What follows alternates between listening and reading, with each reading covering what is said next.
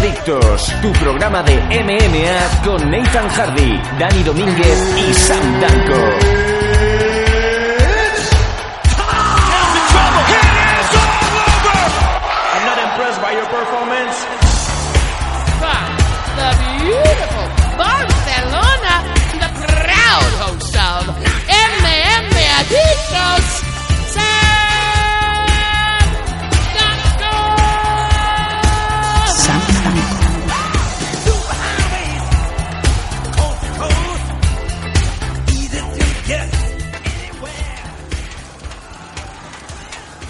Your king's guard, Clegane.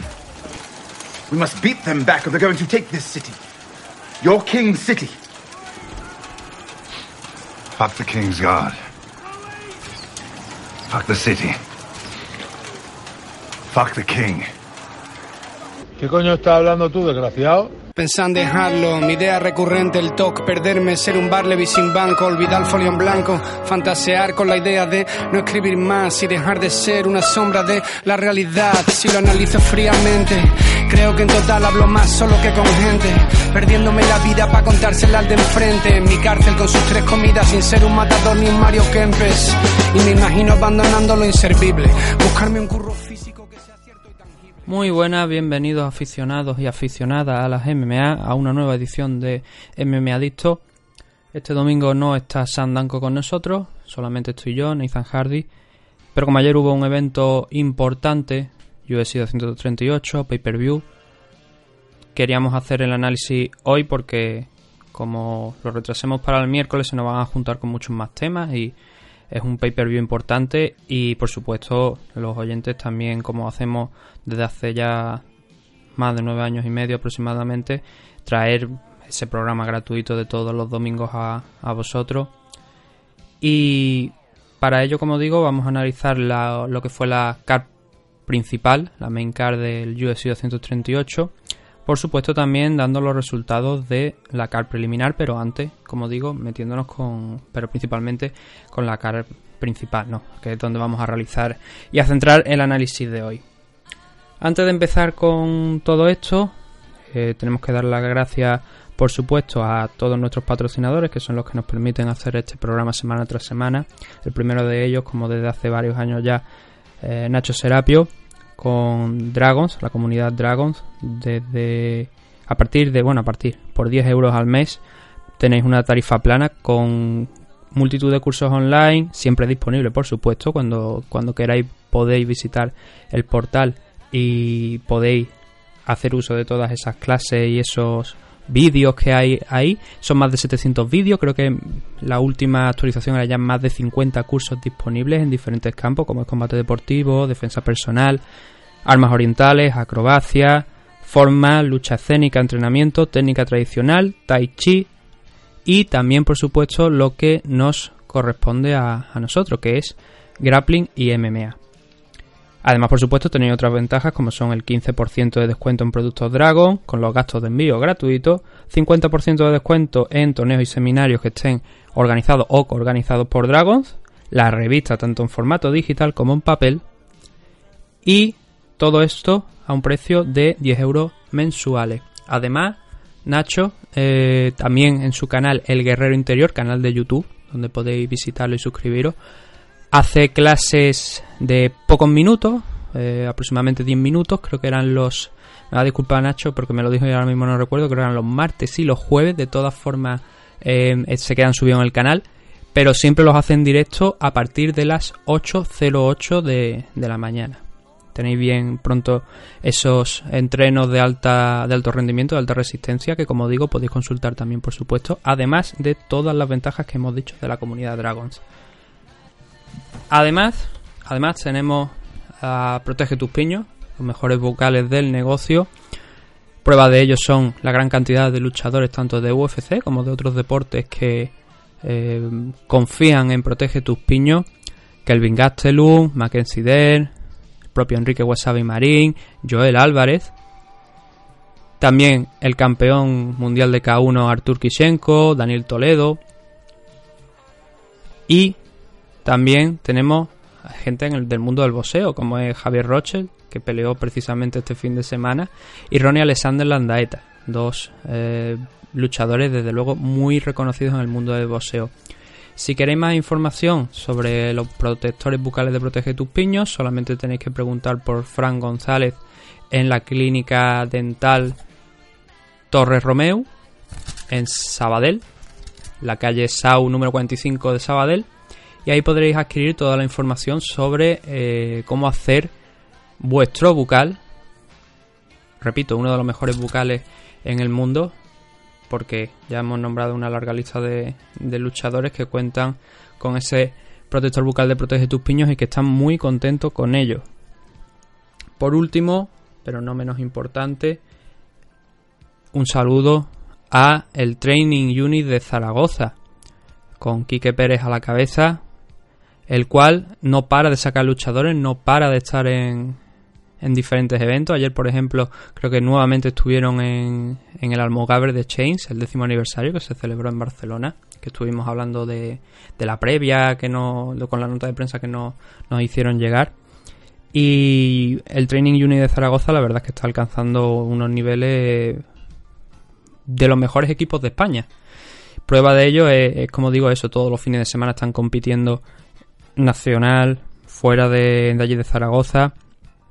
Así que os recomiendo que lo sigáis en redes sociales, el Training Unit de Zaragoza, tanto a él como a Quique Pérez, como también podéis preguntar a Manu Alias, que es uno de nuestros grandes amigos, que él os dará toda la información al respecto de uno de los mejores equipos de España y uno de los mejores, sin duda alguna, si no el mejor, de Zaragoza, con todo lo que están haciendo a nivel nacional.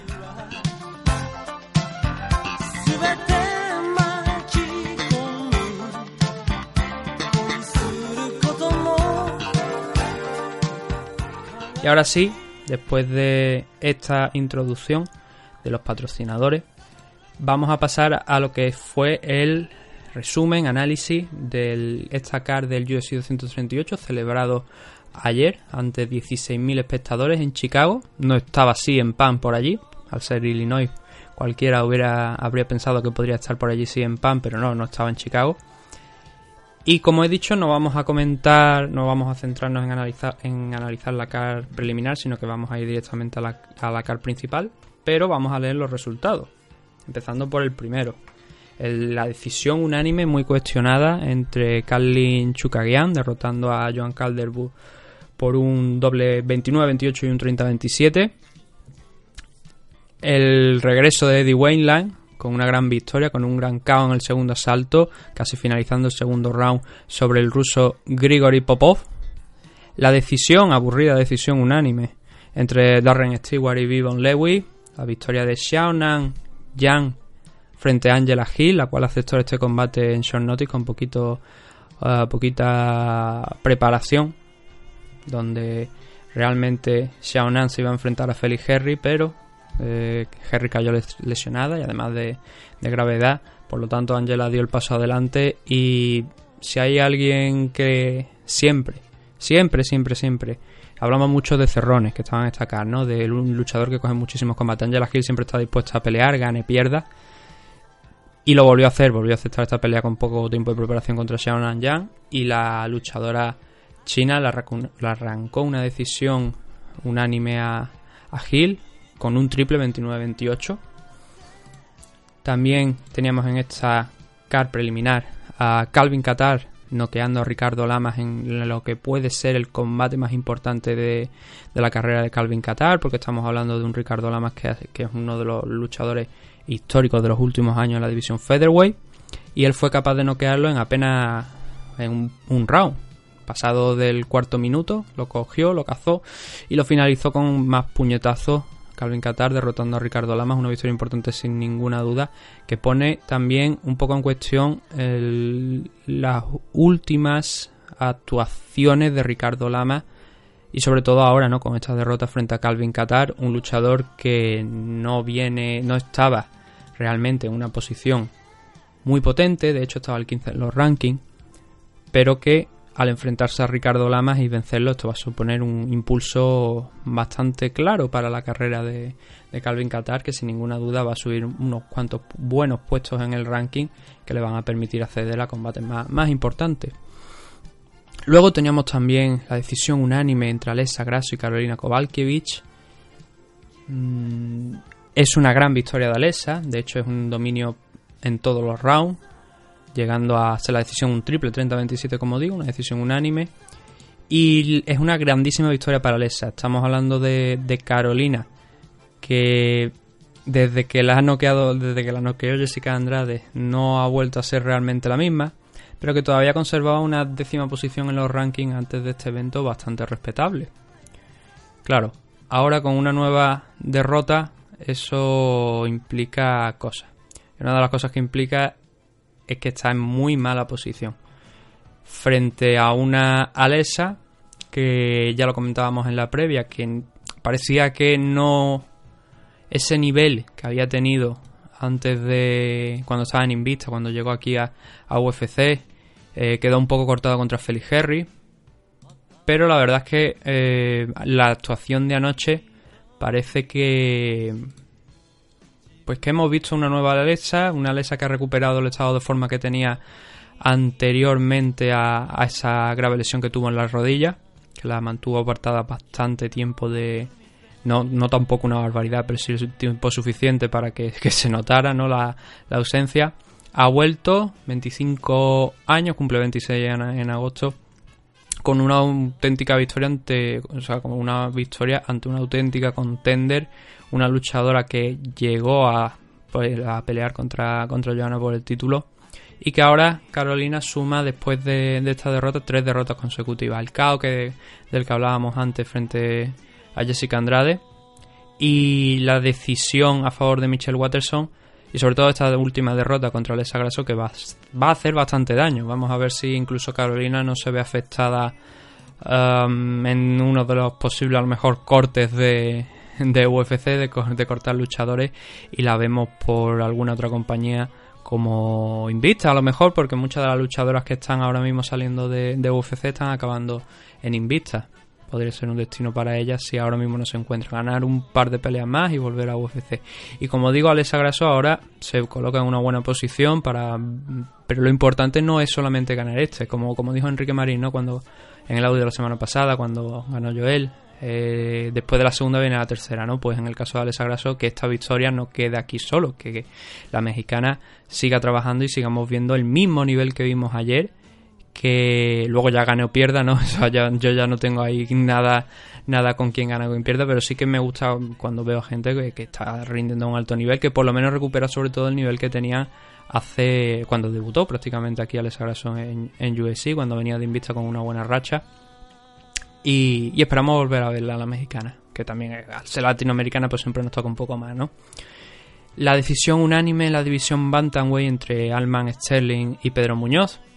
Esto tiene unas implicaciones muy muy importantes, pero la vamos a retrasar a lo que es la parte final, cuando hagamos el análisis de ese Cejudo contra Moraes. Creo que ahí podremos entrar en lo que es la mezcla de contenders que había aquí en este evento. Decisión unánime, como digo, un triple 30-27, un Pedro Munhoz que se la atragantó mucho a Aljamain Sterling, y un Aljamain que ha recuperado pues una grandísima posición ahora que tenía, donde lo importante para él especialmente es que no la ha perdido, que no ha perdido esa tercera posición que tenía, y que probablemente, habiendo ganado aquí a Pedro Munhoz, está situado en cuarta, teniendo en cuenta que Rafael Asunzao estaba segundo, seguramente Aljamain saltará esa posición en los rankings. Y como digo, eso ya debatiremos a final de la parte final del programa, cuando hablemos de lo de Cejudo, hablaremos sobre las posibles implicaciones, ¿no?, que tiene la victoria de Aljamain Sterling aquí.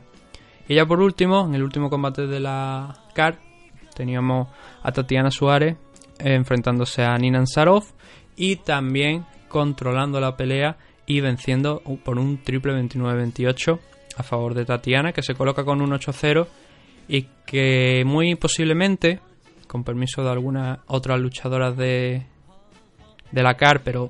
O sea, de la división, principalmente Rouna Mayuna, porque no se sabe cuál es el futuro ahora mismo de si va a haber un rematch entre Jéssica Andrade y Rouna Mayuna, o si Jéssica se va a mover a otro rival.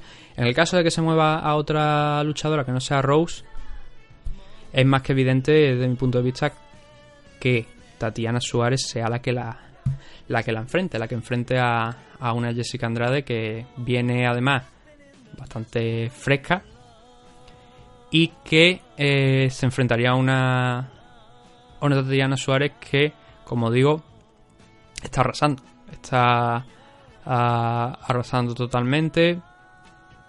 Que ahora mismo se encuentra en... Además de ganar el Ultimate Fighter, se encuentra con un 4-0, derrotando a cual rival más importante. Empezó con Vivian Pereira. Luego siguió con Alessa, que estaba en destacar. Carla Esparza es campeona. Y ahora con Ninan Sarov, que estaba en la tercera posición del ranking, si mal no recuerdo. Así que, como estoy comentando, es un combate que te gana un title shot.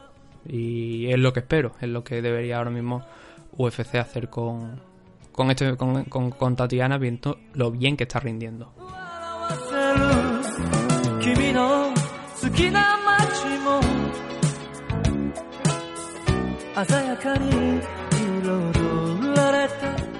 Y ahora sí, ya vamos a ir con la card principal de UFC 238, en la que en primer lugar nos encontramos a el búlgaro Blagoy Ivanov enfrentándose a Tai Tuivasa para derrotarle por una decisión unánime de un doble 30-27 y un 29-28. Hablando de lo que es el combate en sí, ya que esto sí que lo vamos a analizar, tenemos para empezar un Tai Tuivasa al que vi con unas libras de menos. No miré el pesaje el día del combate, pero ahora por lo que estoy viendo no son muchos. Dio 259 libras, dio 262 frente a Junior Dos Santos, pero sí que da la sensación de que está un pelín por lo menos más delgado, más definido. No tampoco una barbaridad, obviamente, un luchador heavyweight de su tamaño y su peso no nunca va a estar tan definido, ¿no?, como otros luchadores, pero sí que se le vio en un estado de forma pues más delgado que en otras ocasiones. Es un combate donde Blagoy Ivanov, los dos primeros asaltos, empieza no mal. En el segundo sí, pero en el primero no es que empezara mal, pero sí que empezó Tuivasa controlando el enfrentamiento, empujando el neozelandés, arrinconándolo contra la jaula, controlando la posición del clinch, como digo. Perdón, he dicho neozelandés, no. Australiano. Es australiano. Y Tai Tuivasa estuvo controlando durante los 2 minutos y medio del inicio del combate. Pocos golpes, pero sí que llevando la voz cantante. Hasta que en una de estas internadas, de estos avances que hizo Tai Tuivasa, se encontró con una derecha de Ivanov casi a la parte detrás de la oreja, que provocó que se fuera de boca, literalmente. Tai Tuivasa cayó de rodillas.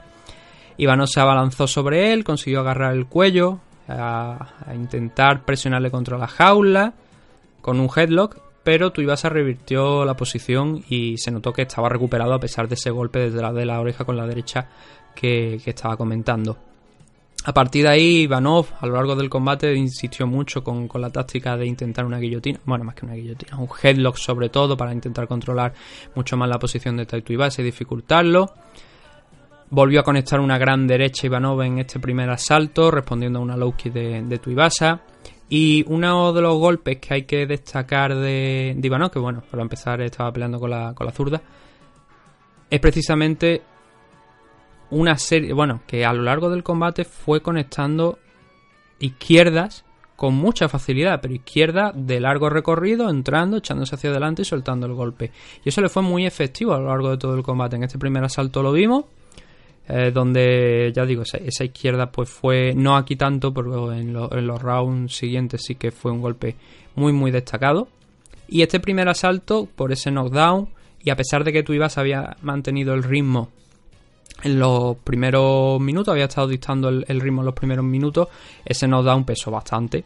Y a pesar de que, como digo, de que Tuivasa también imponiendo el ritmo, pero se recuperó después de ese knockdown y pudo acabar bien, pero con pocas diferencias. Ese primer asalto sería un 10-9 para Ivanov en mi libro, en mi libreta, en mi opinión. Y luego en el segundo asalto, aquí sí que volvió Tuivasa hizo daño a Ivanov, quedando a más de 4 minutos por delante. Lo que hizo Ivanov fue agarrarse literalmente, sin vergüenza ninguna, porque no hay que tenerla cuando te han hecho daño. Se abrazó en el clinch a Tai Tuivasa contra la jaula, lo mantuvo ahí unos 15-20 segundos aproximadamente, y cuando se recuperó un poco pues volvió a trabajar. Un detalle es que ambos pues no tenían la guardia especialmente alta. Ivanov por un momento la tenía más baja, los dos empezaban a evidenciar ya en este asalto las primeras señales ya de cansancio. Ivanov se fue recuperando, trabajando bien soltando ya de derecha y especialmente con esa izquierda que digo que estuvo haciendo daño a lo largo de todo el combate. Un par de golpes buenos de Tai Tuivasa aquí también, en forma de una derecha seguida de una low key. Es importante también eso, ¿no? Que no sean single shot, que no sean golpes individuales, ¿no? Que también haya un poco detrás. Sorprendente que para dos luchadores heavyweight a lo largo del combate estuvieron moviéndose bastante bien y de manera constante, a pesar de, como digo, pues la fuerza ya no era la misma del inicio del combate, es obvio. E Ivanov buscó nuevamente para cerrar este primer asalto una guillotina, obligó a Tai Tuivasa, cargando con su peso, a ir al suelo. Y sonó la bocina y lo curioso es que la nota aquí curiosa que suena la bocina.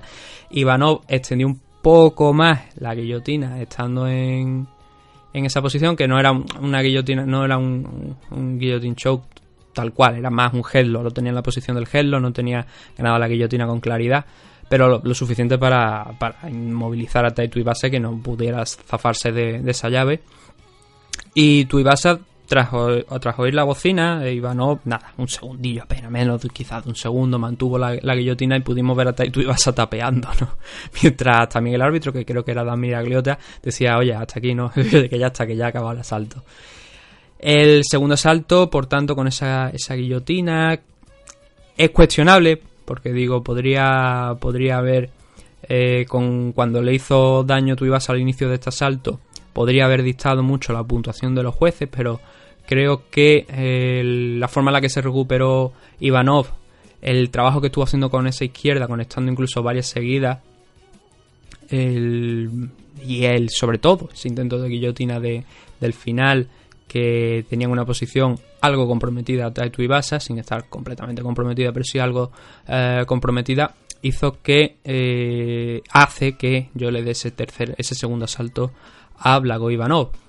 El tercero también se lo doy a Blagoy Ivanov, y lo que vimos fue un poco parecido. Ya ambos luchadores pues estaban algo más cansados. Tai Tuivasa tuvo un buen inicio del asalto, conectando algún 1-2. Por cierto, decía esta semana John Cabanas que el consejo que le daría, el mejor consejo que le podía dar a alguien, es que no use el 1-2.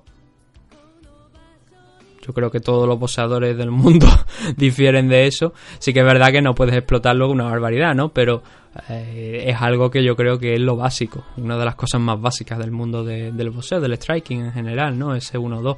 Me sorprendió mucho ver al entrenador Conor McGregor decir eso. Tai Tuivasa hizo uso de ello. Y no le fue mal, pero tampoco le fue bien a la hora de la decisión.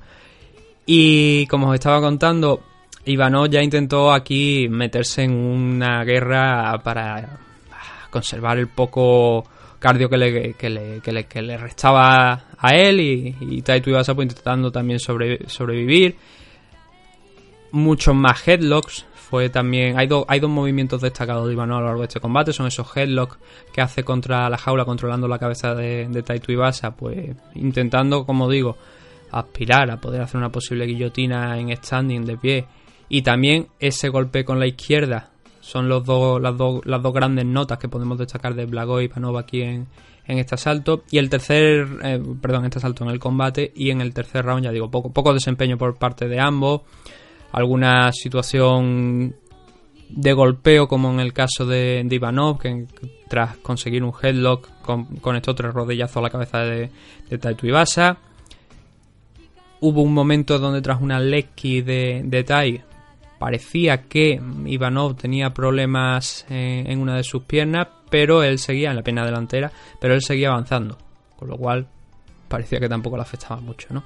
Y con eso llegamos al final del combate, con una victoria frente de Blagoy Ivanov por una decisión unánime, como he dicho al principio, 30-27, un doble 29-28 a favor del búlgaro frente a Tai Tuivasa. Un Tai Tuivasa que con esta derrota suma su segunda derrota consecutiva. En el caso de Ivanov suma su segunda victoria seguida. Destinos diferentes, ¿no? La primera contra Ben Rowell, ahora contra Tai Tuivasa, y se vuelve a enganchar a la parte no media de los rankings, pero sí que con un Tai Tuivasa que estaba en el 11, eso le permite volver a entrar a una posición superior. No sé hasta qué punto, ¿no? Determinarán los encargados del ranking de UFC, ese panel de periodistas, ese conjunto de periodistas que votan. No sé si tendrán bien el poner a Blagoy Ivanov por encima o en una posición más respetable de ese puesto 11, ¿no? Esto significa que Tai Tuivasa cae. Lo hablamos en la previa, que Juan Espino había estado hablando de esta posibilidad. Incluso dimos, pues por lo visto, una fecha que se estaba comentando a priori para el regreso de Juan. Obviamente una derrota de Tai Tuivasa lo pone más a tiro a Juan Espino si se le ofrece finalmente UFC, y sería una buena forma de entrar en los rankings, porque solamente hay dos posibilidades, o sea, hay dos planes, yo creo, en ese combate.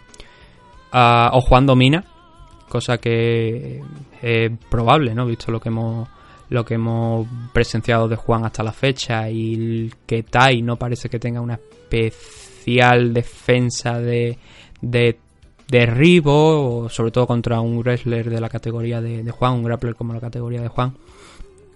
Y la otra vertiente es uno gana de esta manera, el otro gana de la otra, ¿no? O que Tai Tuivasa, pues por supuesto, se saque una de esas manos de poder que sigue teniendo, que eso cualquier heavyweight de un golpe puede noquear a prácticamente toda la división, e incluso a un conjunto de caballos entero que le pongas por delante, le pones 3 o 4 caballos, Tai Tuivasa puede noquear un caballo de un puñetazo si quiere, si se lo propone, y obviamente eso es una amenaza, ¿no? Pero bueno, esos son combates que nos gustaría ver, porque obviamente queremos ver a Juan Espino compitiendo, ¿no? Si es en Europa, como estuvimos comentando, pues mucho mejor. Si no, pues bueno, donde sea, pero queremos verlo competir. Y si es contra alguien que esté rankeado en el ranking, es una redundancia, ¿no? Pero que esté rankeado muchísimo mejor, porque eso le permitiría a Juan, en una división que no es especialmente, que no hay una gran variedad de heavyweight, no es una lista muy larga como hay en otras competiciones, ¿no? En otras categorías de peso.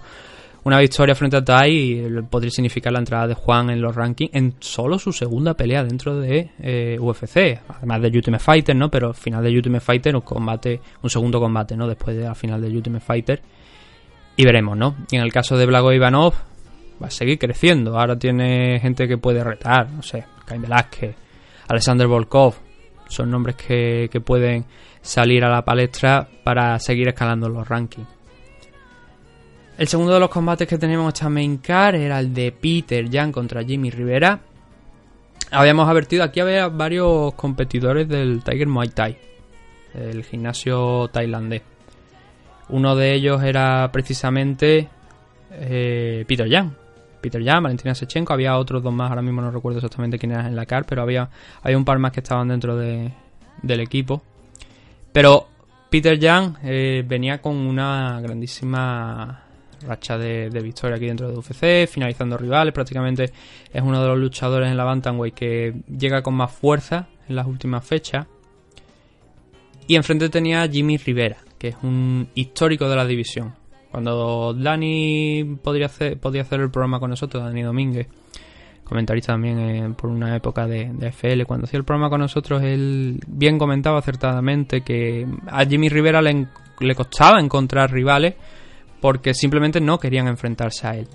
Bien, eso fue una situación que creo que cambió a partir de la derrota de Jimmy Rivera contra Marlon Moraes, después precisamente de estar en un periodo de inactividad no excesivamente amplio, pero sí considerable, y enfrentarse a Marlon Moraes y caer noqueado, ¿no? Además, Jimmy Rivera perdió también el último enfrentamiento que tuvo.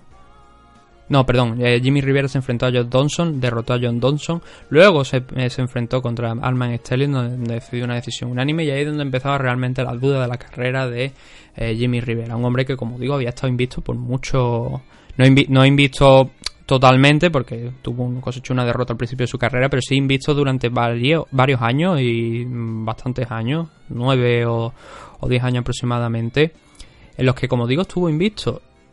hasta que Marlon Moraes pues, le puso final a esa racha. Ayer tenía una dura prueba frente a Petr Yan, una prueba que de haber superado pues hubiese supuesto un claro retroceso para Petr Yan, ¿no? Las aspiraciones que llegaba con fuerza, pero que al ser una derrota de Jimmy Rivera no es una derrota dura, porque es una decisión unánime a favor del ruso por un doble 29-28 y un 30-27, pero sí que se vio superior Petr Yan en ciertos puntos. No fue un combate realmente dominado por completo de Yan. En algunas fases estuvo dominando, pero hay dos grandes, lo que considero dos grandes sucesos en este combate, primero y segundo round. El primero parecía que Jimmy Rivera estaba controlando bien la distancia, que estaba siendo valiente, que estaba conectando algún golpe que podía haber puesto en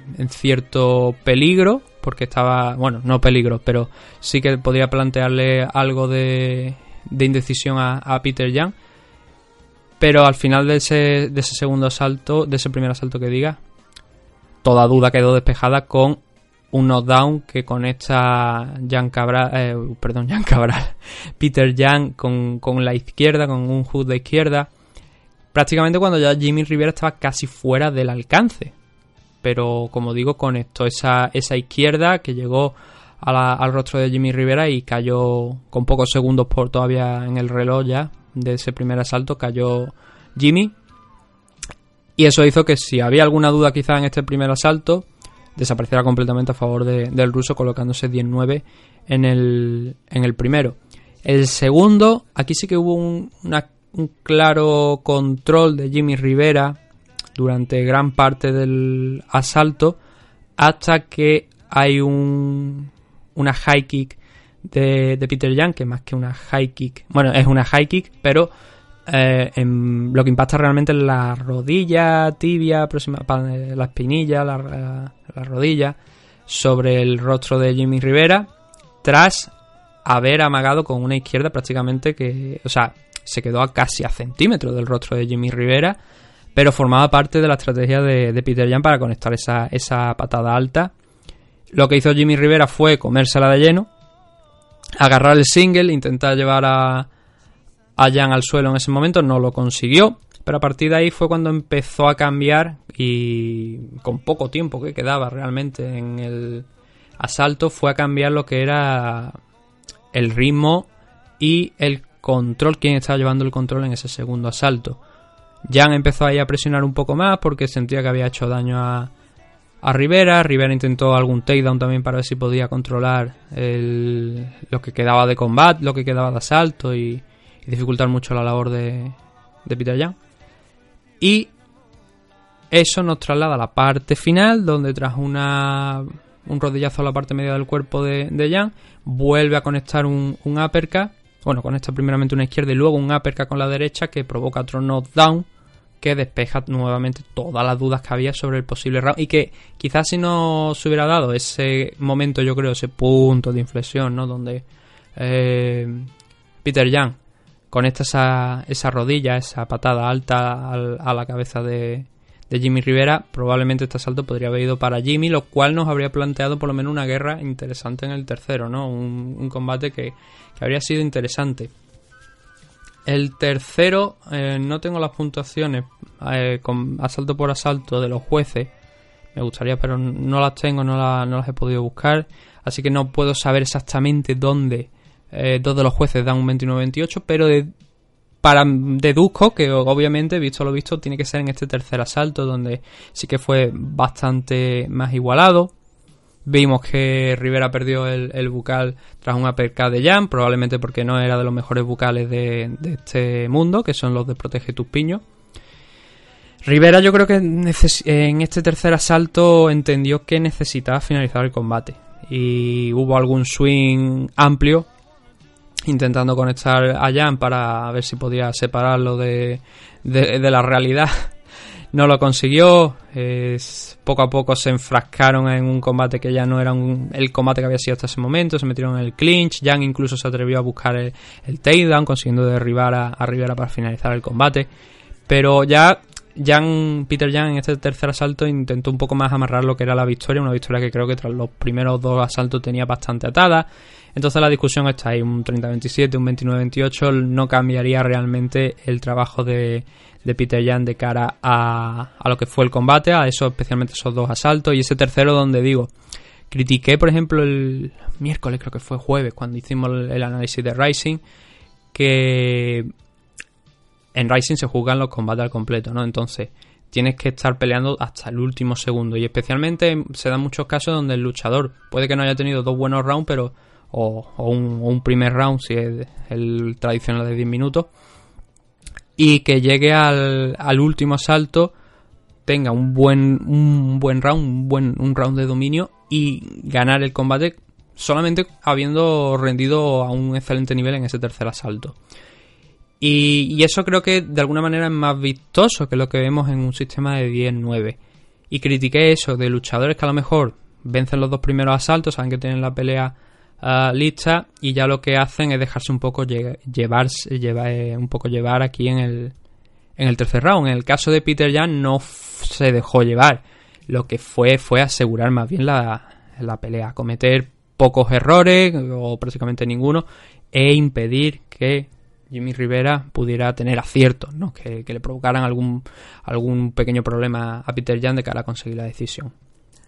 Nuevamente volveremos a hablar de lo que son las implicaciones de esto un poco más para adelante cuando hablemos del main event, pero sí que Jimmy Rivera, lo que he dicho, queda un poco tocado, ¿no? Después de esta derrota, y un Peter Yan que es que no conoce la derrota aquí en UFC. Son 5 combates, 5 victorias consecutivas. Sí que es verdad que las dos últimas han sido por una decisión unánime, pero son victorias también que desde luego hay que añadir a su registro, sobre todo cuando estamos hablando de que está compitiendo en el más alto nivel de competición en el mundo de las MMA. El combate que todo el mundo, yo creo, más esperaba de este evento era el de Tony Ferguson contra Donald Cerrone. Victoria de Tony Ferguson tras el final del segundo asalto. No se llegó a iniciar el tercero por una lesión ocular de Donald Cerrone. Concretamente, pues parece que se rompió Tony Ferguson rompió el hueso orbital de Donald Cerrone, del ojo derecho. Y además hay un pequeño incidente que yo creo que es especialmente lo que provoca que no pueda salir al tercero. De hecho, así lo apuntaron también en la mesa de comentaristas durante la retransmisión.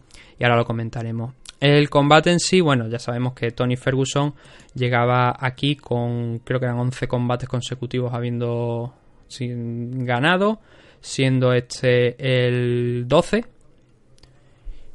y habiendo ganado a gente como, sin más, yo creo que deberíamos hablar incluso hasta nada más que de los últimos 3, ¿no? De esas 12 victorias consecutivas que tiene, sumando, 4 sumando la de Donald Cerrone ayer, pero hablando de los últimos 3 rivales de Donald Cerrone, estamos hablando de Rafael dos Anjos, Kevin Lee, Anthony Pettis, 3 rivales muy muy duros, 2 de ellos campeones de la división lightweight, ex campeones de la división lightweight, y que siempre ha salido venciendo Tony Ferguson. 12 combates consecutivos consiguiendo la victoria. Todo para que Dana White, el mismo día creo de los pesajes, dijese que Ferguson no tenía asegurado el title shot derrotando a Donald Cerrone, teniendo en cuenta que Donald Cerrone estaba en, creo que era cuarta posición en los rankings, y que Tony Ferguson está el segundo, que se le retiró el cinturón interino, que ahora pues tiene Dustin Poirier después de derrotar a Justin Gaethje. Creo que fue Justin Gaethje. Ahora no, como no tengo soundbar aquí, no puedo, no tengo todos los datos en la cabeza, creo que fue contra Justin Gaethje. Pues ahora ese cinturón le vale a Dustin esa oportunidad por el título en septiembre en Abu Dhabi, que era lo que ya sabía todo el mundo, ¿no? Que Khabib se iba a enfrentar contra Dustin Poirier. La pregunta no era dónde ni cuándo, sino cuándo lo iban a anunciar, y ya lo hicieron oficial en UFC Abu Dhabi en septiembre. Pues se van a enfrentar Dustin Poirier y Khabib Nurmagomedov. Y con esta victoria Ferguson se queda pues en la segunda posición, porque no puede ascender más. No puede ascender más, salvo que en el momento de la unificación, pues quizá una derrota de Dustin Poirier a lo mejor lo vuelva a colocar por debajo. Pero el caso es que Dana White dijo esas palabras, lo que se considera un auténtico error y algo totalmente inexplicable, porque estamos hablando de un luchador que tras el combate de ayer son 12 combates consecutivos que no conoce la derrota. Tendría mi duda incluso de si... Sí, ha perdido aquí en Lightweight, pero son, nombrando, Mike Ríos, Katsunori Kikuno, Dani Castillo, Abel Trujillo, Gleison Thibault, Josh Thompson, también campeón en Strikeforce, Edson Barbosa, otro de los grandes luchadores, Lando Banata, Rafael dos Anjos, Kevin Lee, Anthony Pettis y ahora Donald Cerrone. ¿Qué más tiene que hacer Ferguson para ganarse el title shot? Pues no sé, igual... No lo sé, o sea, no, sería indescriptible, ¿no?, la sensación de Tony Ferguson si ahora llega y... Como me da a mí que parece, nos vamos a comer a lo mejor otro Khabib Nurmagomedov Conor McGregor, visto esas declaraciones, porque no se entiende. Bueno, Khabib o Dustin Poirier, claro. Hay que darle crédito a Dustin, ¿no? Pero parece que nos estamos moviendo quizás en esa dirección, vistas las declaraciones de Dana White. De hecho, el propio Donald Cerrone le dijo en los pesajes, durante los pesajes, si gano esta... Ya title shot, ¿no? Pues sería lo lógico, sería lo normal, pero en UFC no hay nada normal y menos si está Dana White pues toqueteando los botones. El combate en sí es un Ferguson imponiendo un ritmo infernal desde el primer asalto. Cerrone se le vio bastante incómodo de inicio porque no acababa de encontrar el ritmo adecuado. Ferguson tiene algo muy característico que es el agobio, ¿no? Como agobia a sus rivales, como los presiona, y que también nunca sabes qué va a pasar con él, porque lo mismo está de zurdo, como lo mismo cambia a diestro, y eso te complica. Además, si te está poniendo un ritmo muy rápido, te está sacando golpes como algunos codazos delanteros en vertical que conectó sobre Cerrone en el día de ayer, rodillazos, izquierdas que no ves apenas, y te va poniendo, como digo, ese ritmo tan alto, siempre es muy difícil pelear contra él. Y eso que Cerrone está acostumbrado a pelear un ritmo alto, pero hay veces que Donald no pelean no pelean ese ritmo alto desde el momento inicial, y Ferguson sí. Y eso es algo que Ferguson entiende muy bien, el salir directamente desde el primer segundo a, no con todas tus armas, pero sí a complicarle la asistencia al rival, sin dejarte minutos ahí en el tintero de los que luego te puedas arrepentir, ¿no? Intentar imponerte desde el primer segundo. Eso es lo que Ferguson hizo ayer. El hablar de golpe por golpe es un poco tontería porque hubo muchos golpes por parte de uno y otro. Cuando Cerrone conectaba a lo mejor un par de golpes buenos, Ferguson se los respondía al segundo. Con lo cual atacar, como digo, ese punto de posible cosas de posibles golpes destacados que podríamos encontrar ahí, pues quitándolo, quizá a lo mejor ese elbow y algún spinning elbow que también conectamos en el segundo salto, sería una tontería prácticamente analizarlo aquí. Lo digo más que nada porque es algo que cuando estamos hablando de striking es muy difícil hablarlo si no tienes el vídeo del combate detrás y vas parando y vas avanzando. Porque es la forma fácil, ¿no?, de hacer el breakdown de esas cosas. Hablar aquí, pues podríamos decir eso, ¿no?, que Ferguson estuvo conectando buenos golpes con la izquierda, que fue cambiando el stance, lo cual, como he dicho antes, dificultaba a Cerrone, que Cerrone fue afinando poco a poco en ese primer asalto, hasta luego haber acabado correctamente al final. Pero Ferguson siguió presionando. Entonces el primer asalto habría sido un 19. Sé que hay una tarjeta de los jueces por ahí de este combate, donde alguno de los jueces había dado tras el segundo un empate para un empate entre ambos, lo cual habría desembocado en un tercero, donde cualquiera podría haber llegado a ganar. Y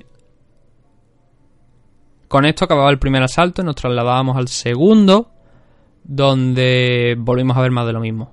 Ferguson imponiendo un ritmo muy, muy alto. Cerrone empezó a sangrar por la nariz, el ojo derecho por los golpes desde la izquierda de Ferguson estaba empezando a cerrarse, cada vez se iba cerrando más, y Cerrone iba también calentando, y ya había calentado y estaba empezando también a conectar. Volvemos a lo del primer asalto, ¿no?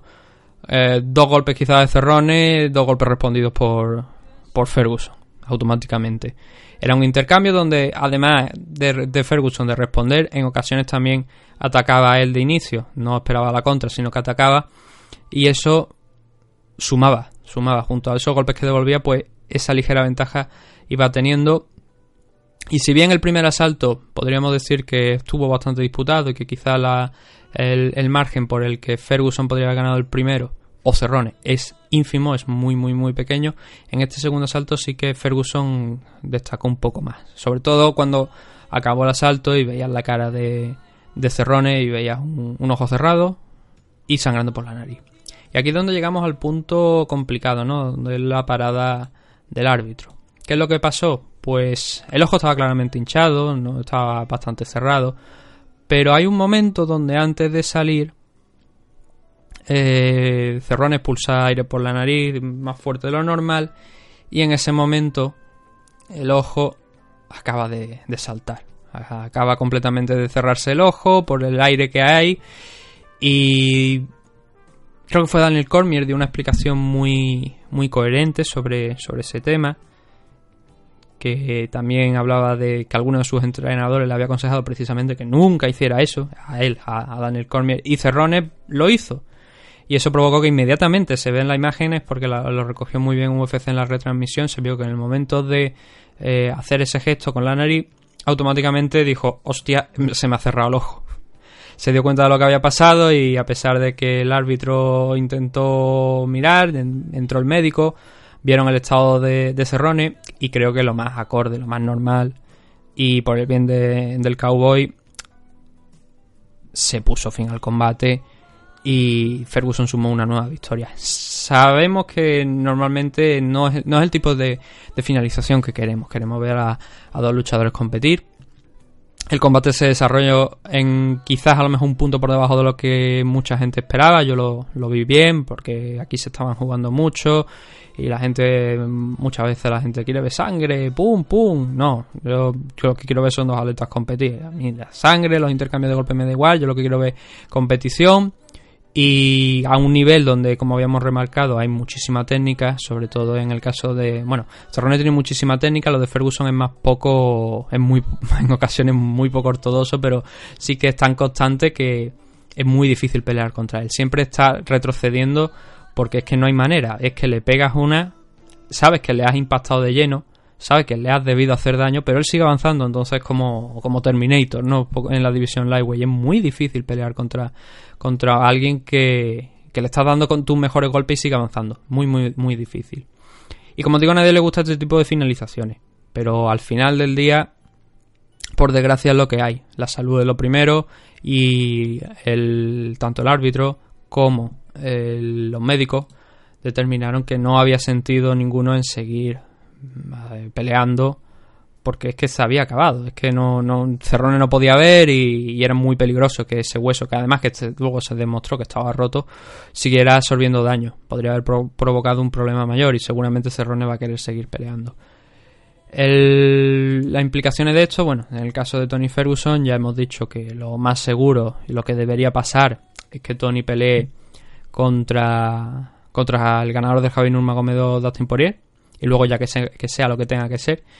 Y en el caso de Donald Cerrone, esto pone punto final a la racha de 3 victorias consecutivas que llevaba, concretamente un par de ellas en lightweight, porque la primera de esta racha contra Mike Perry se produjo en 170 libras, y que venía de derrotar a Aljamain Sterling, lo cual supuso un boost, un impulso importante para que este combate se diera, que en parte llegó de la nada, pero que todo el mundo tenía muy claro que viendo los rankings, las posibilidades de enfrentamientos entre Tony Ferguson, Conor, Donald Cerrone y Justin Gaethje eran más que evidentes, viendo el estado de forma que estaban. Lo más lógico quizás por parte de los rankings habría sido un Donald Cerrone contra Justin Gaethje y un Tony Ferguson contra Conor McGregor, así de esa manera pues Conor podría haber tenido esa oportunidad de si es capaz de derrotar a Tony Ferguson, llegar a un nuevo title show contra o bien Khabib o bien Dustin, y Donald Cerrone contra Justin Gaethje te había garantizado que el ganador de ese enfrentamiento podría enfrentarse o bien al perdedor del Tony Ferguson Conor McGregor o bien al perdedor del Khabib contra Dustin Poirier. Había posibilidades, optaron por ese Tony Ferguson contra Donald Cerrone porque Conor McGregor pues también estaba algo tocado y tampoco parecía que tuviese muchas ganas de pelear. Así que ahora mismo esto le debería garantizar sin ninguna duda a Tony Ferguson ese title shot, y a Donald Cerrone pues es el cowboy, es el hombre con más bonos de la noche. Nuevamente este combate se llevó el Fight of the Night. Es el hombre con más bonos de la noche, creo que son 18 me parece, ya 18 y 19 en el haber del Cowboy. Y bueno, él solo es el único que sabe ahora mismo su destino. 36 años, todavía creo que puede tener unos cuantos combates sin ninguna duda más, pero desde luego, desde que lo vimos en WEC, yo seguía WEC en la época en la que ya formaba parte de Zufa, pero no se cerró para integrar las divisiones dentro de UFC. Ya era un luchador más que notable y el pase a UFC solo hizo confirmarlo e hizo que se haya convertido en el mejor lightweight de UFC que nunca ha tenido el cinturón, por lo menos para mi gusto. Vamos a ver si... por lo menos... Lo digo porque Tony Ferguson sí que ha tenido el interino, que solemos decir que es un cinturón de plástico, pero bueno, al menos ha tocado algo de oro. Y creo que Cowboy Cerrone, a pesar de ya haber... Creo que tuvo un title shot, me parece, contra Rafael dos Anjos, creo que fue, cuando tuvo una oportunidad por el título, el segundo enfrentamiento que tuvo contra Rafael dos Anjos. Desde entonces, pues no ha vuelto a tener esa oportunidad por el título. Y... hay mucha gente que lo llama el campeón del pueblo. Es eso, ¿no? Estamos hablando del que yo creo que es el mejor lightweight que ha pasado por UFC, que no ha tenido oportunidad de ganar... que ha tenido oportunidad, pero que no ha ganado ese cinturón. Un tipo que ha estado ahí peleando en varias categorías de peso, siempre cumpliendo, siempre haciendo muchos combates al año, que no es algo que otros luchadores digan, y que ha dado un grandísimo espectáculo. Prueba de ello son, como digo, esos 18, 19 Fight of the Night bonos de la noche que tiene, que suman una buena cantidad, la verdad, directamente, solamente si contamos los bonos de los combates de Donald Cerrone. Y Ferguson eso, ¿no? A pelear. A pelear ahora porque contra quien le toque. Hay una pequeña polémica que no he comentado, que fue un golpe fuera de tiempo de Ferguson en el segundo asalto, pero se disculpó y... Cuando estás dentro ahí y el árbitro se te mete, si el árbitro no se te mete por medio y no escucha bien la bocina, pueden pasar esas cosas. No fue tampoco causa de, creo yo, para la finalización de ese combate por ese problema ocular de Donald Cerrone, sino una mera anécdota. Y parece que, por suerte para Ferguson, esos problemas que tuvo a principio de año, que le costó la denuncia de su mujer simplemente para protegerlo del mismo, por decirlo de alguna manera, y que pudiera encontrar ayuda, parece que a priori están fuera, que no está experimentando esos problemas, y que desde aquí, desde MMA Adicto, esperamos que sea así, porque estamos hablando de uno de los mejores luchadores que hayamos visto aquí en el programa y en el tiempo que llevamos viendo MMA, la verdad. Impredecible, muy espectacular y desde luego uno de los mejores nombres, y le deseamos lo mejor. Tanto, especialmente fuera, ¿no? Dentro también, pero fuera sobre todo porque fuera las cosas son más duras.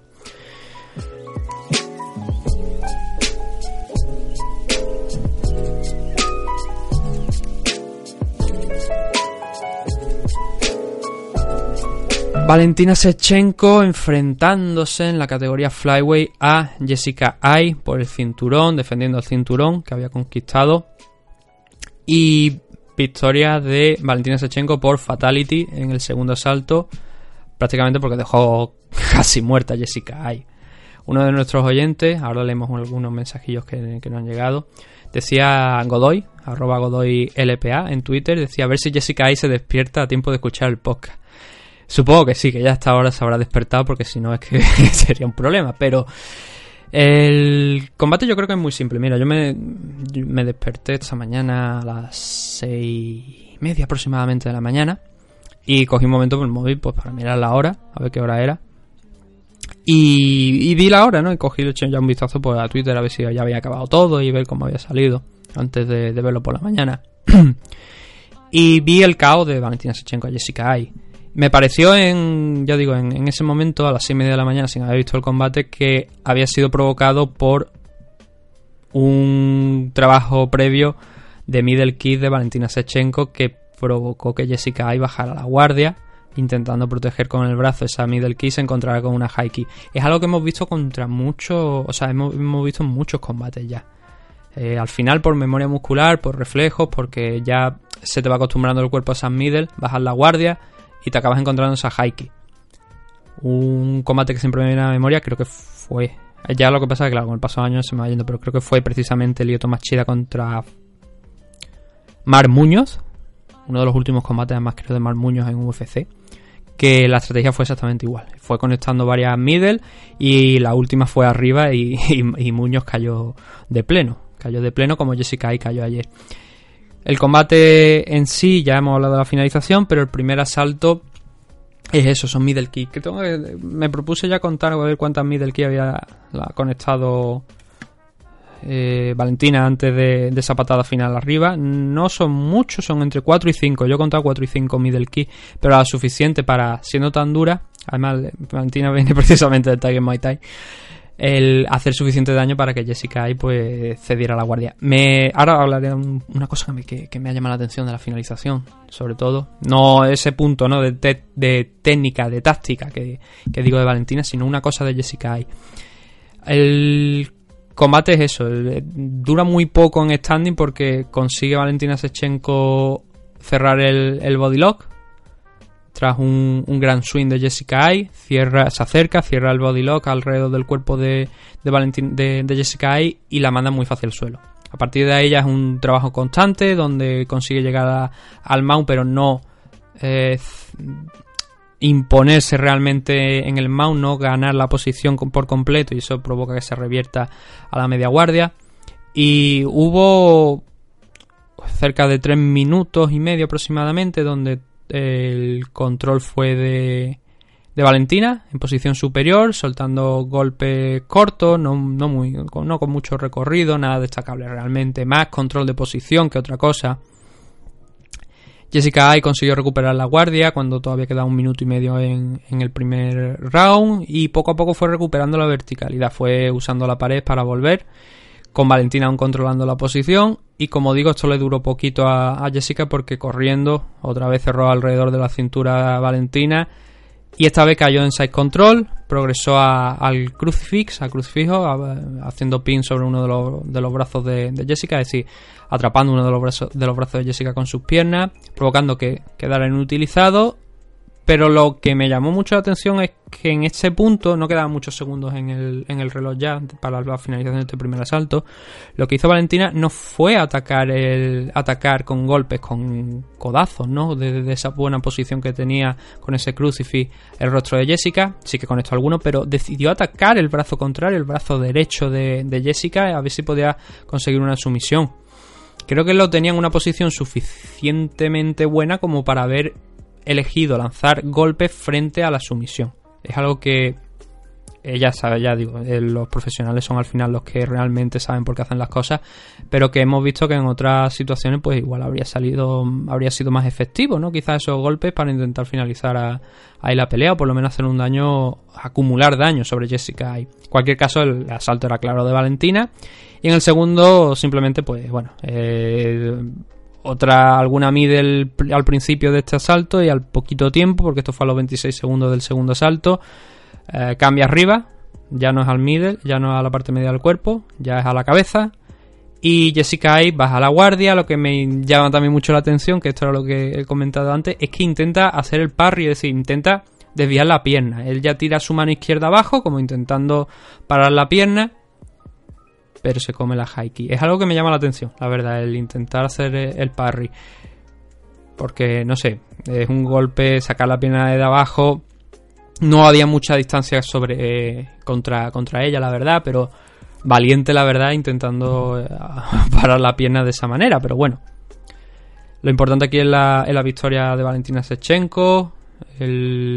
La pregunta es qué viene después, y es difícil quizás elegir qué puede hacer Valentina a partir de ahora. Seguramente es muy probable que Katlyn Chookagian sea la que obtenga el siguiente title shot, a no ser que haya algún plan ahí extraño, quizá a lo mejor de una nueva oportunidad en bantamweight, o un combate en bantamweight. No tiene por qué ser por el título, puede ser un combate en bantamweight o algo, pero Valentina es que desde mi punto de vista no tiene realmente una retadora, digamos, creíble, que la gente diga puede suponer aquí una amenaza, porque las grandes rivales pues están más quizás en la división bantamweight, Y aquí hay muy poquita gente, sobre todo gente con nombre, la verdad es que no tenemos muchas.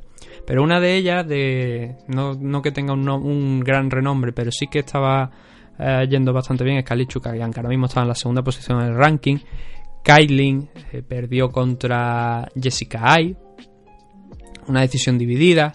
Aún así quedó en esa segunda posición que digo, y obviamente con esta victoria frente a John Calderwood, frente a Jojo, ¿injusta o justa?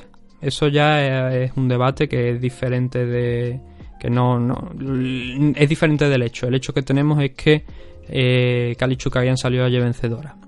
Y teniendo ese hecho, es probable que si Jéssica Eye estaba como primera en el ranking, por detrás de Valentina, obviamente para la gente que a lo mejor no mire los rankings de UFC, los rankings están el campeón y luego a partir de ahí se empieza a contar. Entonces en primera posición estaba Jéssica Eye y en segunda estaba Katlyn Chookagian. Seguramente esto esta semana va a cambiar, Katlyn subirá a la primera posición y sería la nueva retadora de Valentina Shechenko.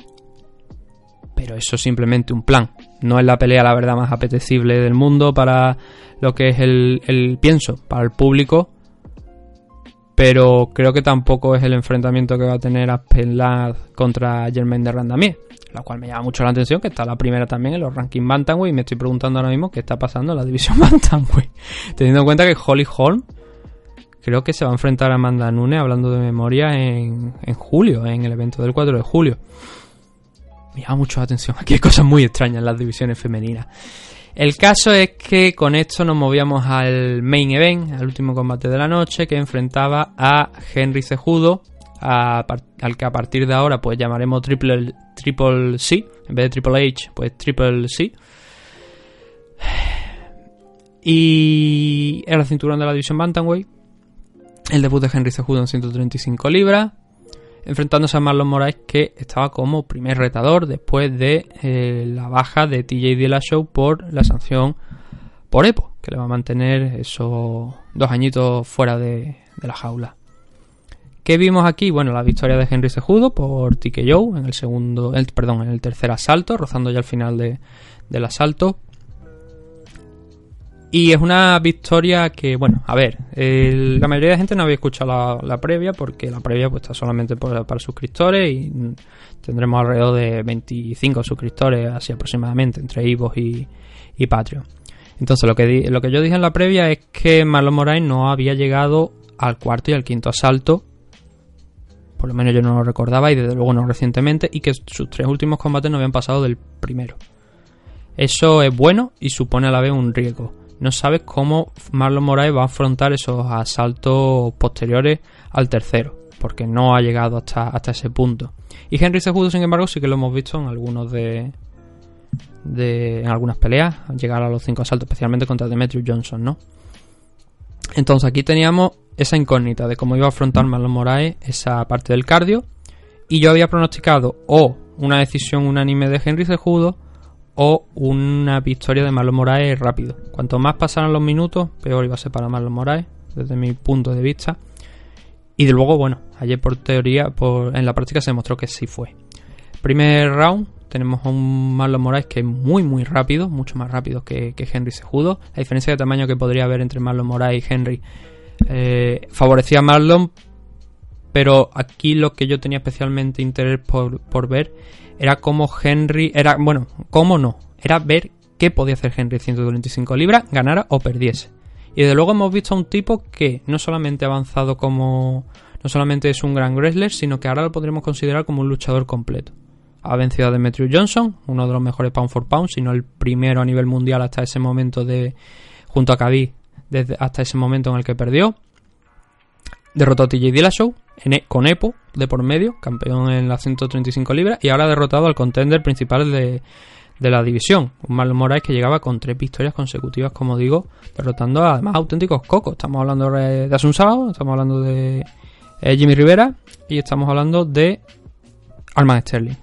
A los 3 lo había finalizado en el primer asalto y bueno, nos encontrábamos con eso. Moraes empezó muy bien. Conectó muchísimas low kicks en los 2 primeros rounds, especialmente en el primero. Daba la sensación que estaba haciendo daño a Henry Cejudo. Él tenía que cambiar de stand. De hecho, hubo un momento donde sacó un stand, una guardia de karate también, que fue como... cuidado, vamos a ver qué presenta aquí Henry. Y es un detalle importante lo de la low kick, porque por lo visto, por lo que se comentaba anoche, se hizo daño Henry en uno de los tobillos el miércoles. Y estaba hinchado y tenía un morado curioso ahí metido en el tobillo Henry Cejudo. Entonces llevaba unas protecciones en ello. Y yo creo que Moraes lo sabía. Y si sabes que tu rival está dañado, intenta dañarle más. Y la gente dirá, oye, eso es una táctica con... Podría decir que tiene poco honor, que tiene lo que sea, pero estos son profesionales. Y obviamente si sabes que en un deporte físico tu rival pues tiene una pequeña lesión, no, especialmente aquí, que sabes que puedes pegar a esas piernas, a esos puntos, ¿no? Obviamente si sabes que tu rival en el fútbol tiene una lesión en la rodilla, no baja los tacos por delante y le parte las rodillas, no, eso no. Pero aquí en las MMA, pues obviamente si tienes una pequeña lesión física, sabes que en el transcurso del combate... pues puede ser una baza en tu contra y a favor de en este caso de Marlon Moraes. Creo que Marlon lo sabía, creo que algún rumor le habría llegado, algún comentario, y lo estuvo explotando. Lo explotó en este primer asalto. Un Henry Cejudo que no encontraba tampoco la forma de pararse delante de Marlon Moraes, que también se comió algunas manos, defendiéndolas con la cara, literalmente. Y que provocó que en este primer asalto, a pesar de que ya en la última parte del round veíamos que Henry estaba empezando a medir, estaba empezando a llevar un poco la guerra a Marlon Moraes para que aquello pues no acabara en un José Aldo contra Bryan Faber, ¿no? Que lo tuvieran que llevar a la esquina, colgando entre dos asistentes porque no pudiera poner el pie, pues Henry Cejudo decidió incrementar un poco el ritmo. Round claro para Marlon Moraes, una buena forma de empezar el combate. Veíamos que está peleando mucho más rápido que Henry, que estaba mucho más cómodo que el americano. En el segundo, eso que he comentado de incrementar la presión, Cejudo lo hizo muy bien y fue comiendo poco a poco muchísimo terreno a Moraes.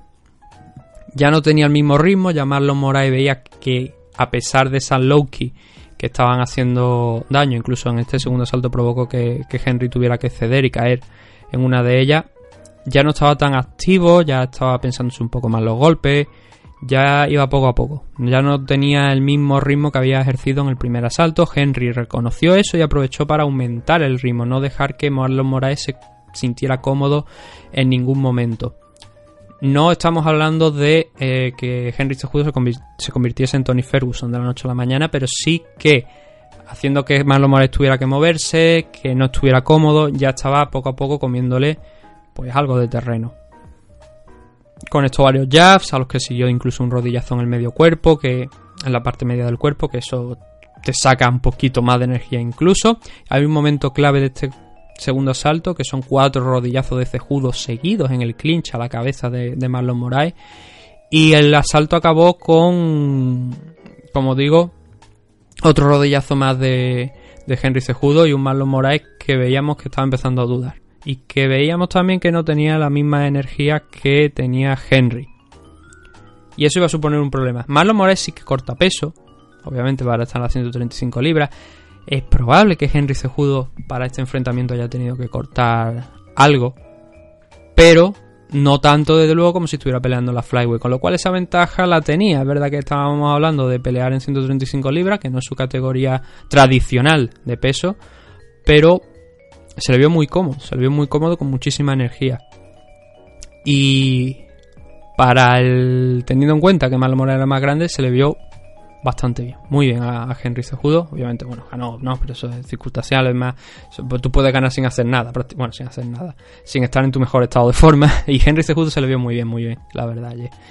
Y en el tercer asalto, que es el determinante, nuevamente Cejudo imprimiendo ritmo, empezó a atacar ya un poquito más con su arma principal, que es el grappling, a intentar dormir un poco la pelea. No dormir, sino presionar más a Marlon Moraes, que se cansara más, mantenerlo contra la jaula, obligarle a salir de posiciones en las que no pudiera hacerlo solamente con desplazamiento, sino que tuviera que batallar con Henry Cejudo para abrirse hueco. Y Moraes estaba sufriendo. Moraes en este tercer asalto se le vio sufrir bastante, no podía continuar el ritmo que le estaba proponiendo Henry Cejudo, el cual siguió conectando rodillazos también en el clinch.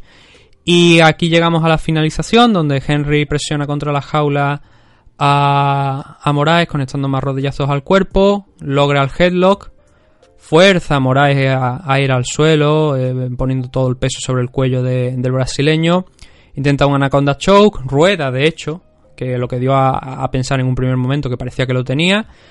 No lo consiguió. Moraes estaba sentado contra la jaula, mucho control por parte de Cejudo. Intentó a la desesperada Moraes un armbar en una posición donde Henry se quedó un poco en un punto intermedio, un punto tierra de nadie, pero no lo consiguió, se le escapó, y luego ya con el gran pound, conectando unos codazos desde la posición superior muy muy importantes, muy fuertes además, seguido de unos cuantos hammer fists, provocaron que Mark Goddard detuviera la pelea y se convirtiera Henry Cejudo en el nuevo campeón de la categoría bantamweight, convirtiéndose a su vez en el champ, ¿no? en ese rango de doble campeón del cinturón flyweight, de la división flyweight, y ahora de las 135 libras. Grandísima actuación para Henry Cejudo, no tanto para Marlon Moraes, que empezó a desfogarse después de ese primer asalto. Y ahora sí que vamos a comentar un poco, cuando ya estamos sobre la hora de programa, de lo que representa todos esos combates que había en la división bantamweight, ¿no? Empezando por el Aljamain Sterling contra Pedro Munhoz. Obviamente Pedro Munhoz, con la derrota, queda un poco retrasado, y Aljamain Sterling ahora mismo en la tercera posición simboliza, para, yo creo que estaremos quien más, quien menos de acuerdo, yo creo que prácticamente estaremos todos de acuerdo, debería ser Aljamain Sterling contra Henry Cejudo. Sería el curso lógico de las cosas. Ahora vamos a ir a otra parte donde uno de nuestros espectadores oyentes nos ha preguntado, y vamos a responder una pregunta que es muy muy interesante, que viene al tema. Entonces, con Pedro Munhoz fuera de la ecuación, tenemos al Aljamain Sterling. Jimmy Rivera, que estaba situado el séptimo, caería en los rankings después de la victoria de Petr Yan.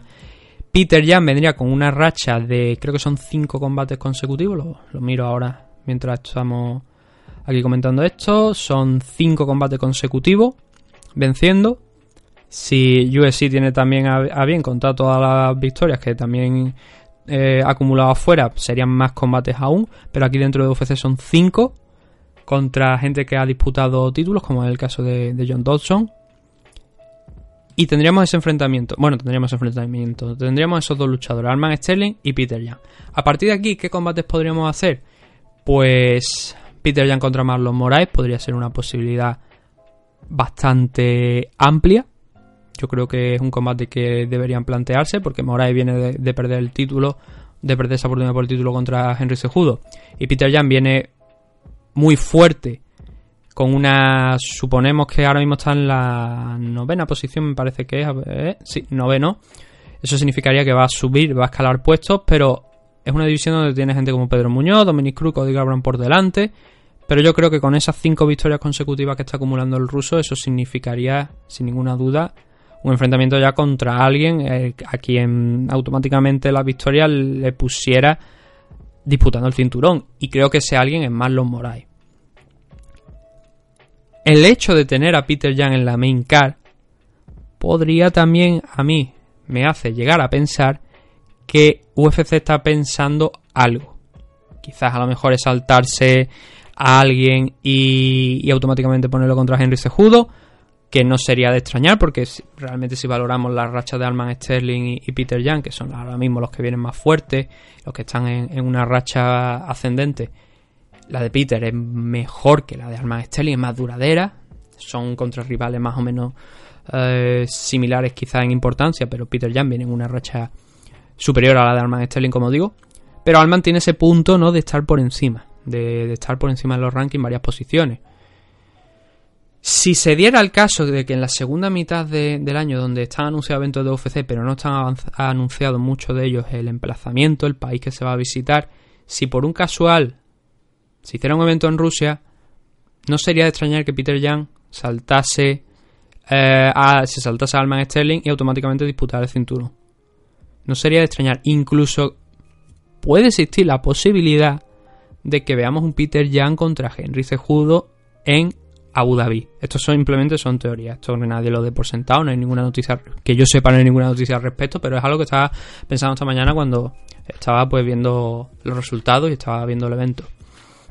Puede darse la posibilidad de eso, de un Petr Yan contra el campeón, contra Henry Cejudo, siempre que se den las condiciones adecuadas. Si no, lo lógico es Aljamain Sterling contra Henry. Ahora bien, nos preguntaba aquí un oyente, Miguel, @7_7 en Twitter. Decía, qué grande es Henry Cejudo, que con su tamaño tiene unos huevos gigantes. No le achanta a nadie. Además ha dejado unas declaraciones muy interesantes. Quiere pelear con los grandes y ganar pasta. ¿Creéis que le iría bien? Un saludo. Un saludo para ti, Miguel. Los luchadores que ha dicho Henry Cejudo que quieren enfrentarse son Ureya Faber, Dominic Cruz y, sin tenerlo por delante, creo que dijo Cody Gambra. Claro, Ureya Faber sale del retiro dentro de pocas fechas en Sacramento, con 39 o 40 años. Dominic Cruz, desde luego, no es el Dominic Cruz de hace 7-8 años.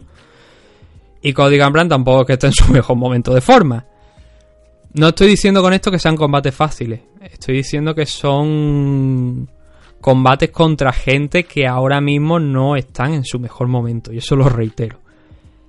Si creo que le iría bien, yo creo que contra Ureya Faber sí le iría bien. Contra Dominic Cruz es un luchador que sería del corte quizás de Demetrious Johnson, pero que las lesiones que ha ido acumulando le han frenado mucho y creo que ahora mismo no estaría en el nivel a lo mejor de excelencia de alguien como Demetrious Johnson. Estaría por debajo y también podría ser una victoria para Henry Cejudo si es capaz de presentar los mismos niveles de performance que hizo en el día de ayer. Que, como he dicho antes, ha pasado de ser un grappler medallista olímpico a ser un auténtico luchador por completo. Ha hecho la transición completa y que tiene muchos años por delante para seguir creciendo, porque son 32, le quedan años por delante para competir y ya es doble campeón, ya tiene 2 cinturones, con lo cual por lo menos ya ha hecho historia. Entonces, si son esos enfrentamientos, yo creo que sí, que tanto Cody Garbrandt como como Ureya Faber, como Dominic Cruz, creo que son enfrentamientos asequibles para Henry Cejudo. Creo que les puede ganar. Si vamos a algo más de eso, donde incluso se ha hablado de subir una categoría de peso más, yo creo que ya una categoría de peso más sería excesivo. Sería excesivo para Henry. Ahí hay gente que en 145 son gente ya que bajan en muchas ocasiones de la lightweight. Y yo creo que ya sería un peso excesivo para Henry Cejudo. Que quizás por técnica podría derrotar a alguno de ellos, sí, pero hay veces que no todo es técnica. También el peso influye, el tamaño, y eso creo que sería bastante complicado para Henry Cejudo a la hora de disputar pues peleas contra gente que no sean eso. Pero ya digo, yo estoy en contra de esos combates, ¿no? De Ureya Faber, Dominic Cruz está rankeado, pero Ureya Faber, como digo, va a salir de retiro con poco tiempo. No creo yo que un Henry Cejudo contra Ureya Faber. Para Ureya, pues ya digo, sería un TT show y le vendría a las mil maravillas. Pero para el caso de Henry Cejudo, no sé yo cuánto dinero realmente podría sacar de ahí. Yo creo que hoy por hoy ni Ureya Faber ni Dominic ni Cody supondrían un gran número de ganancias. Y el problema es que en la división bantamweight tampoco hay unas peleas que digan son money fight, que digan puede ganar. La única que había era contra TJ Dillashaw y triunfó ya Henry Cejudo le derrotó, no sé cuántas ventas, de hecho no fue unas ventas porque fue por ESPN, con lo cual no hubo ventas, no se puede juzgar cuánto hubo, y las ventas de este Marlon Moraes contra Henry Cejudo vamos a verlo. Entonces es muy difícil. Yo creo que si realmente quiere esa money fight de las que estamos hablando, de combates donde puede hacer mucho dinero, sí que es verdad que tendría que subir, pero subir puede ser contraproducente y creo que no, de momento debería establecerse en la división, porque yo creo que esto de alguna manera mata a la división flyweight por completo ya. Y a partir de ahí, de establecer la división, pues entrarían esos combates, ¿no? que hemos dicho. Aljamain Sterling, Petr Yan, y luego si queda a lo mejor algún hueco, y Ureya Faber pues alguna oportunidad por el título, así del estilo cuando por ejemplo Dan Henderson se enfrentó contra Michael Bisping cuando era campeón Michael, que era un combate que no tenía sentido ninguno desde el punto de vista de los rankings, pero que por la historia que había entre ellos podía tener lugar, pues bienvenido sea. Pero yo creo que de momento lo principal es trabajar para que esa división salga adelante, sobre todo porque en este evento era muy importante para ellos. No había un campeón porque TJ Dillashaw había sancionado, había que proclamar uno nuevo, ha salido Henry y hay dos retadores claros ahora mismo en la categoría de peso como son Petr Yan y Aljamain Sterling. Creo que una vez limpie eso ya lo que sea lo puede hacer.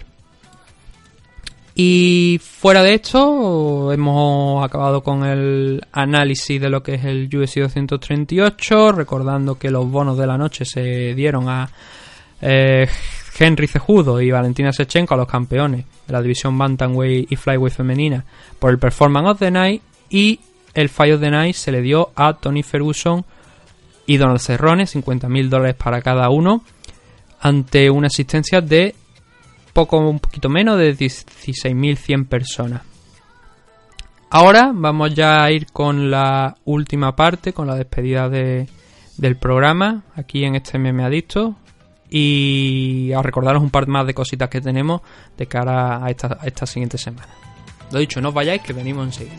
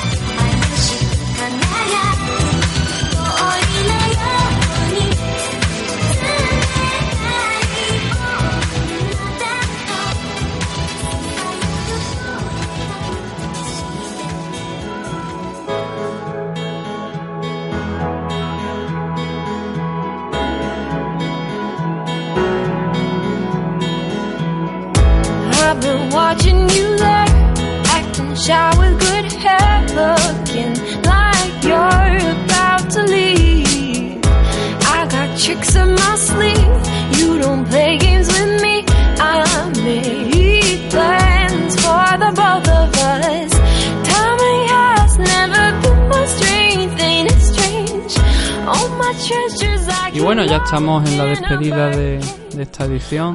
Me ha dicho, estamos por encima de la hora, más de la hora y 20 de programa, y hemos analizado pues eso, la main card, combate por combate, implicaciones. No hemos hablado de las declaraciones, por supuesto, entonces no pasaremos aquí mucho. La verdad es que decía que iba a ser un programa más corto, pero siempre sale un análisis de una hora y 20, porque ya digo, no hemos hablado de la card preliminar, si no estaríamos aquí pues todo el día prácticamente, por lo menos una hora y media más.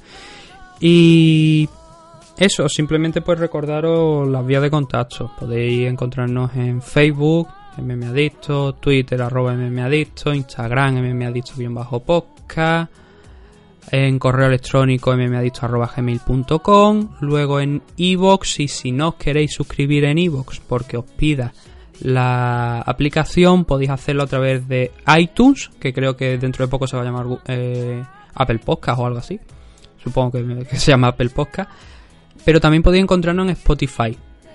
Yo sé que a veces es engorroso el descargarse la aplicación de iVoox, pero es la mejor forma de escucharnos, y si no queréis descargaros la aplicación, simplemente tenéis que acudir a la página web a través de un ordenador. Igualmente nos podéis escuchar ahí, sí que no os piden nada, sino simplemente llegáis, le dais al enlace y lo podéis escuchar. También si tenéis otra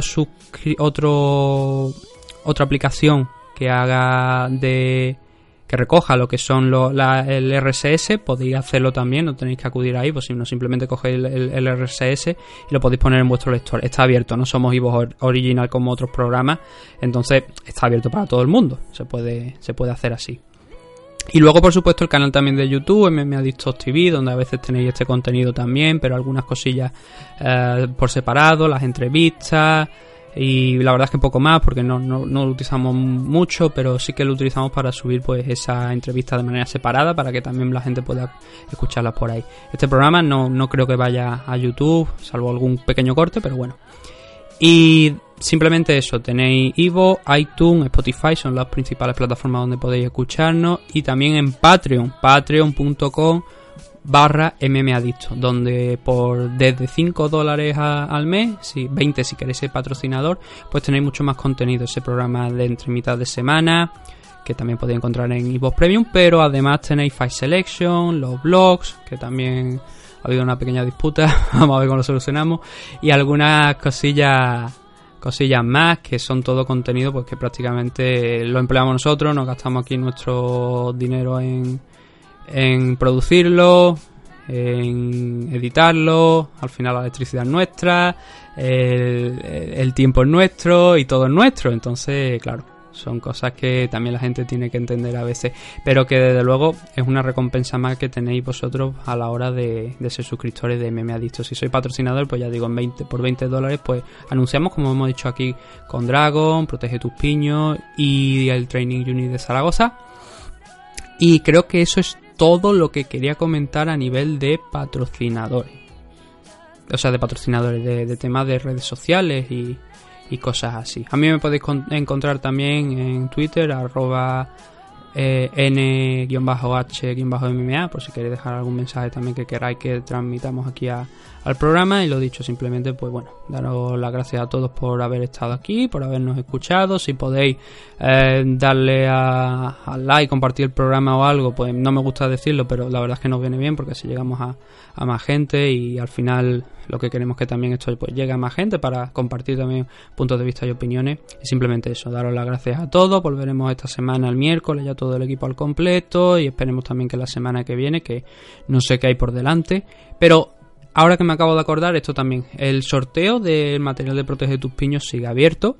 Simplemente tenéis que hacer retweet al tweet que está puesto en Twitter, fijado en el perfil, que es el programa MMAdicto 150. Este no va numerado, con lo cual no lo vamos a fijar, pero sí que lo vamos a compartir, pero no fijarlo. Con lo cual, si no habéis hecho todavía retweet y queréis participar en el programa, si sois de España, porque fuera nos costaría muchísimo el haceros llegar el material, pero aquí dentro de España sí, simplemente tenéis que hacerle retweet a ese mensaje fijado en el perfil, y entraréis en el sorteo de ese material de Protege tus Piños, esas camisetas, esas gorras que tenemos, y del que anunciaremos el ganador la semana que viene. Bueno, también aquí hemos ampliado el concurso una semana, pero bueno, eso, el sorteo sigue abierto, ya sabéis la forma de hacerlo, dónde encontrarnos. Así que lo dicho, muchas gracias por escucharnos de nuevo en este MMAdicto, en esta versión del domingo gratuita, y nos vemos en próximas fechas. Hasta luego.